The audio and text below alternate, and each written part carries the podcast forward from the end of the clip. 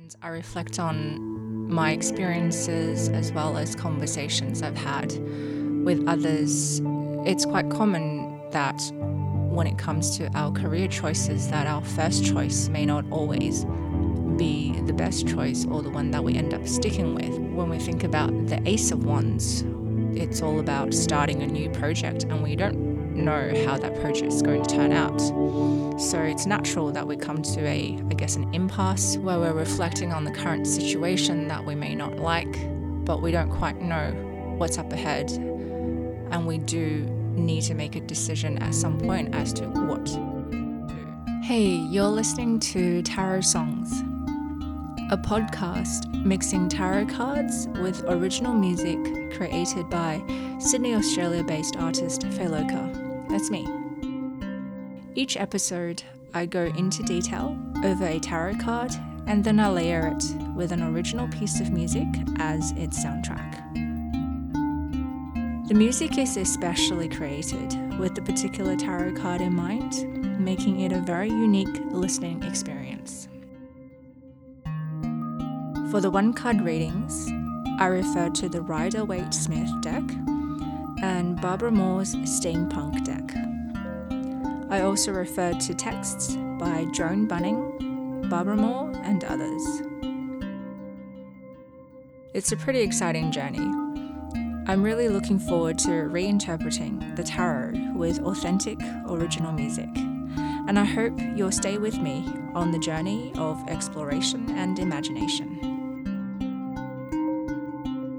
I do have to give out a trigger warning, as these cards are inquisitive by nature. I reference experiences, some of my own, some are of others, that reflect trauma, PTSD, complex trauma, anxiety, depression, and other experiences, and feelings that may be uncomfortable or that may feel unsafe for you.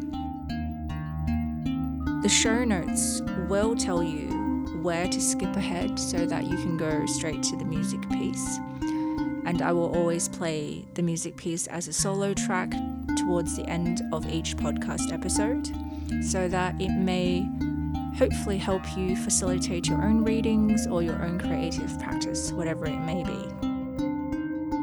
Don't forget to subscribe and follow me on social media so that whenever a new episode is released, you'll be notified and you can take a listen let's get started on today's episode.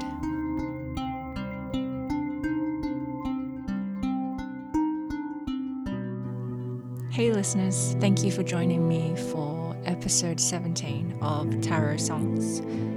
The card I picked for 17 is the Two of Wands. It's quite an interesting card within the Wands suit because the Wands suit is all about passion and fire and a lot of action when you look at all the all the rest of the cards of the wands. Um, but for the two of wands for some reason it's all about indecision. So it's like there is a sense of hesitation. Uh, there's a sense that uh, the person illustrated uh, looking out from a high balcony onto the world below.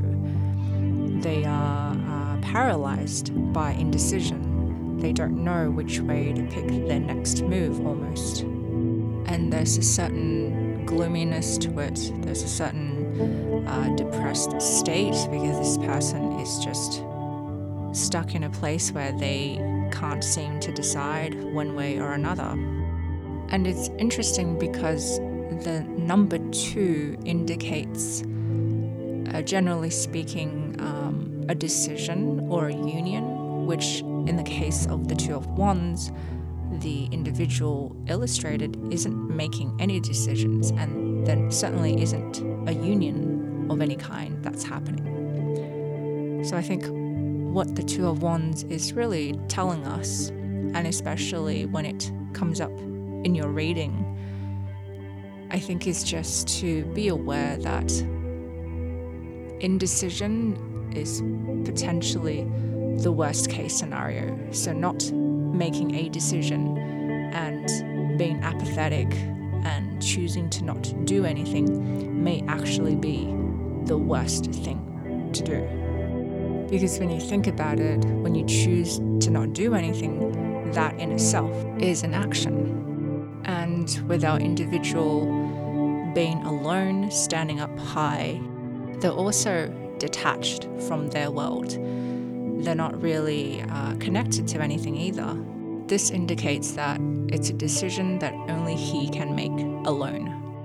But then, when we look at the card illustration more carefully, we can see that actually he has everything he needs. He's got all the resources, he's got a great view, uh, a great vantage point, and he can see everything.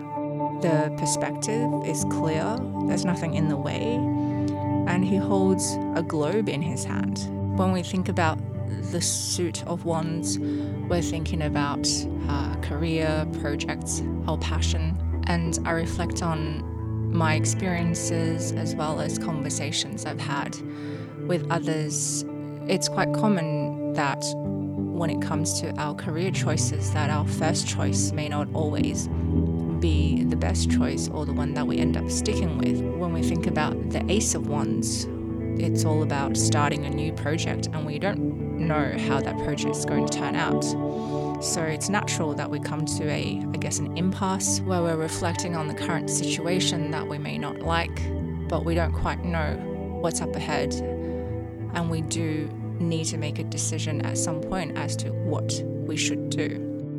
So when I look at the Two of Wands in that context, I think it's just there to remind us that we need to make a decision, and this decision has to come from a place that's true to ourselves, that comes from a place where we've identified and paid respects to our own values, the things that we find important, all of the things that will impact or be impacted by our decision. And I think if we can just tap into our own spirit and our own deepest roots and figure out what it is that we really want to do, even if it isn't about chasing a dream or having like an ideal, even if it's just about, um, you know, putting food on the table, having a shelter over your head, and doing something that's not morally compromising you and your standards, just having these recognitions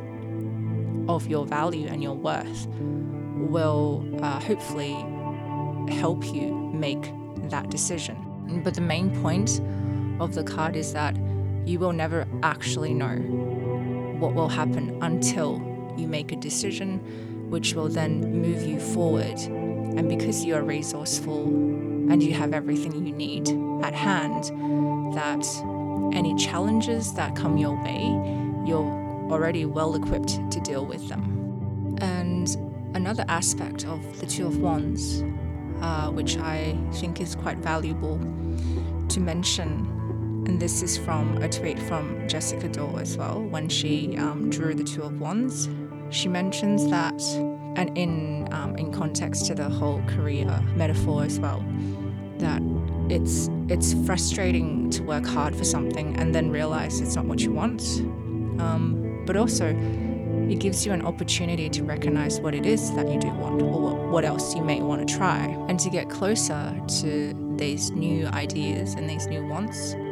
Because what happens is if you don't make a decision or if you, do, you don't want to face the fact that your current situation isn't working for you, therefore you have to uh, accept that you'll be disappointed because you know the decision you made didn't turn out the way you had hoped.